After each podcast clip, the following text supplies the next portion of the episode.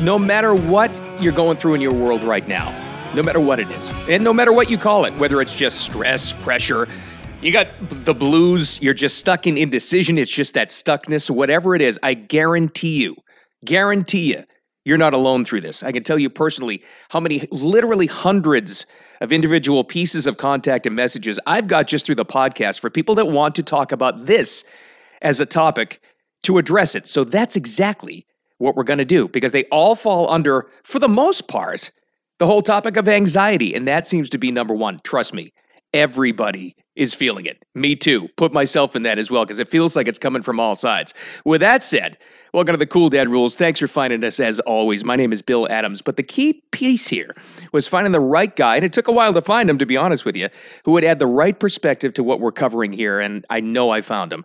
Dr. Gregory Jantz is a psychologist, best-selling author, a lot of books out there. The most recent and the most relevant to what we're talking about is the anxiety reset. Thanks for being here, Dr. Jantz. It's great to talk to you. Thanks for your time. We have a super important topic today. You got it. You're not kidding. And, you know, I, I kind of teased that a little bit in the introduction there, but I can just speak from my own personal perspective because I know a lot of people can relate to it, and maybe even you can too. It just feels like everything all the time. You know what I mean? It's like it, before, if it was uh, you know, you're heading into the summer months. You said, well, okay, maybe the economy's bad, but at least we can make that vacation. Oh, wait, this year it's super expensive. Well, if we can't afford to fly this time, well, we've got, well, we can always drive. Well, we got gas prices.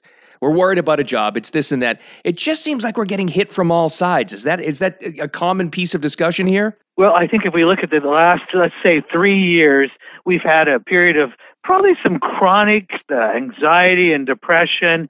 And anytime we have high uh, anxiety, we're going to start to see uh, addiction rates go up. Yeah, so right. Right now, right now, the number one diagnosis across the board is anxiety, and we're seeing followed by depression and addiction. When I say addiction, wow. it could be food addiction, sure. could be digital addiction, uh, alcohol, misuse of prescription drugs. So addiction is going to cover a lot of different areas. But that's what we're seeing and we're seeing what I'm calling uh, anticipatory anxiety. So this means right now people are kind of waiting for the next bad news. Yeah, there's been right. so much. Every day there's something new. And uh, we've been living in a, a chronic state of this anxiety and stress. And so we add all this up and people have grown weary. Yes. So, right. like you say, there's always something next. If it's not gas prices, it's something else. is there a relief though? I mean, is I hear from people too, and I've just talked to friends of mine too that have said, you know what, just between you and me, I am burnt out. But they don't want to say it loud, loud because they feel like it's some sort of admission and they feel guilty about it. But isn't isn't there something okay, doctor, about saying, you know what? Sometimes things just suck. They really do. I mean, is the, is that the first form of kind of getting relief on this? Is to at least acknowledge that sometimes, yeah, you know what, it's not our fault. Well, we have to get out of denial, and we have got to look at things realistically and go, how how well am I really doing?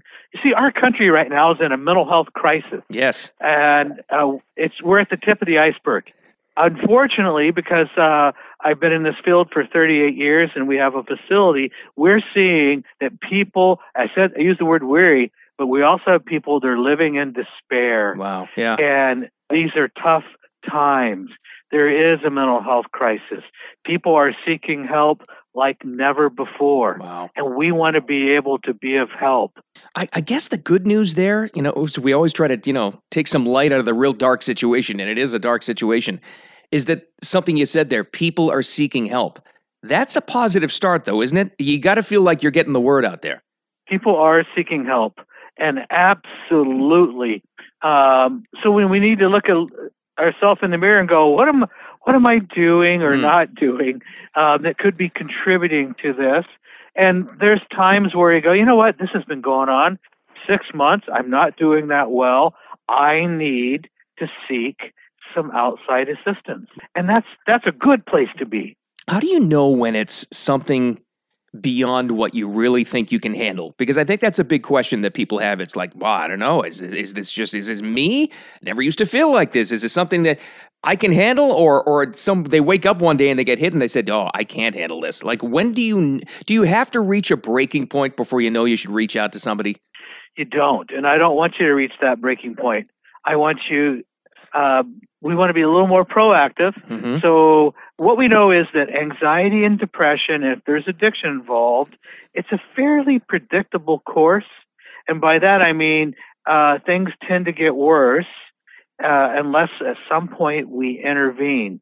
We either intervene on ourselves or sometimes a loved one Yeah. uh, may intervene on us. So, uh, what I hear often from from clients who are, uh, and we work with clients from all over the country. What I hear often is, "I wish I wouldn't have waited so long." Sure.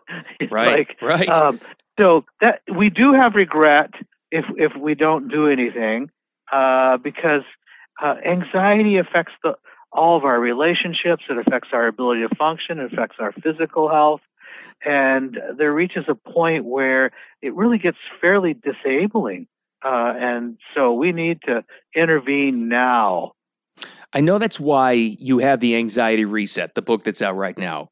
If you if you were to break it down to reset the anxiety deal, what's the first place to start, and then what do you take it from there to get some momentum? Absolutely. Oh, one of the places is I need to determine uh, what type of anxiety am I really suffering from, and that's where I have a, a wonderful anxiety questionnaire that I'll, I'll tell you how to get here in a minute. But we want to find out: okay, is it mainly social anxiety? Yeah. Am I withdrawing from people? Am I isolating? Um, we also want to. Uh, is there anything physically or medically going on that could be really contributing to my anxiety? Do I a low thyroid, a thyroid issue? Right. You're going to have a lot of anxiety. So um, some medications can ca- create a anxiety. So we need to look: is there a medical diagnosis that also could be contributing? Um, are there things that um, am I suffering from some post-traumatic stress in my Mm. life? Um, have I had trauma and living under all this stress here the last couple of years has just been my tipping point. So we want to evaluate, you know, what are the where's this coming from? So what are some of the root causes? Mm-hmm. And then we what we do is we can put together kind of a 12 week plan. It's going to take a little while. I call it baby steps. I want you to begin to take some steps, know what type and what level of anxiety you're experiencing, and then we start to lay out some steps you can begin to do. Here's something that we find fascinating. When you've been living with a lot of anxiety, people stop drinking water. Really? What? Um, they they don't drink nearly enough water. Huh. They drink the the 13 cups of coffee a day. Yep. They turn to alcohol. They're turning to sodas, but they forget. Now, water improves mood. Water is so important for brain function that people forget that. so That we funny. need to. Okay, am I even drinking my water? Just start there. Yeah, you want to talk about baby steps, but I'm glad to hear you say that though, and I'm glad that's in the book because I, I, you know, listen, I'm I can relate to this myself. When I know that there's a great plan out there, but it's way too many steps and it's too much at once, I that, that adds anxiety to me. If I know it's baby steps, I can take it a little bit at a time. It's not overwhelming. Well, one of the things is looking at okay, um, do can I handle this on my own, or am I at a point where I really do need to get some outside help? Um, and sometimes we let shame, we're embarrassed, we feel like, man, I, I shouldn't be struggling with this. Uh, and so we stop and we don't get the help we really need.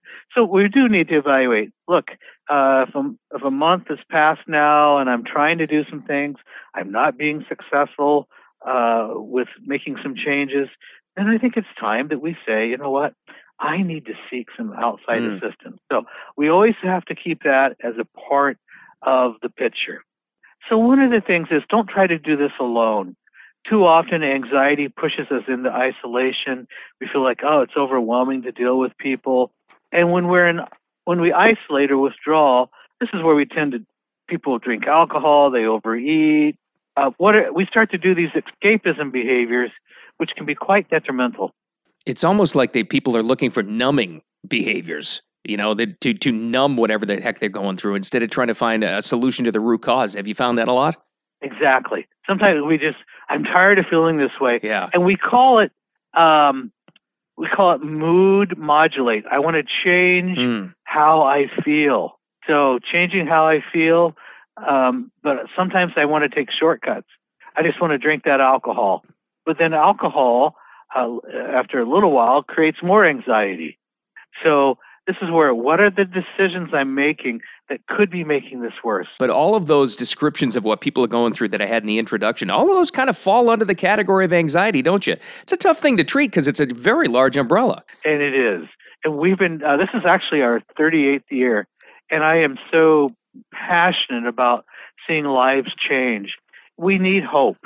We're living and we have a, a generation of folks right now that they don't feel a lot of hope. They feel apathy and we need hope for our futures.